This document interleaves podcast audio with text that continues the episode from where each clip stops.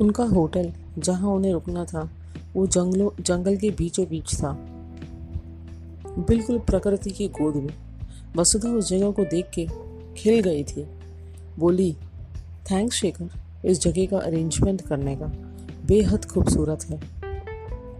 Room सारे एक line में बने हुए थे और उनके बीच में खुली जगह थी।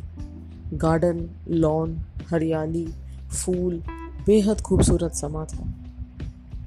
और वहीं उन लोगों ने एक आर्टिफिशियल लेक बनाई हुई थी और पास में छोटी छोटी बेंचेस बनाई थी ताकि लोग वहाँ बैठ के प्रकृति का आनंद ले सकें। और उस दिन पूर्णिमा की रात थी। आकाश में चाँद चमक रहा था।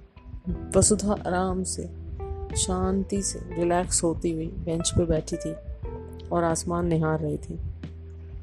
शांत, बिल्कुल शांत। शिखर उसे दूर से देख रहा था। चोरी चोरी कि ये वही वसुधा है जो थोड़ी देर पहले पूरे रास्ते कैसा अजीब सा बिहेव करती आई थी। तभी वसुधा ने उसे बुलाया कि वो भी आके पास बैठे। दोनों आराम से बैठे थे, जगमगाती आँखें और दिल और चारों ओर गहराती निशा।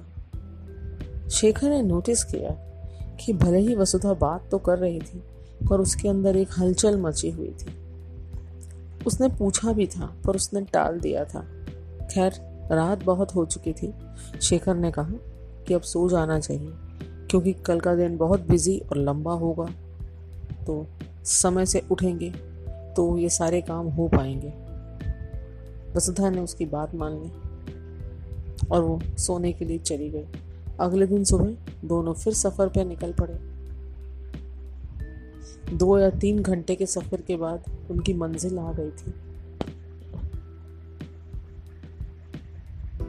बेहद छोटा, पिछड़ा हुआ, दुनिया से अनजान, एक आदिवासी कबीला था जिसके बारे में वसुधा।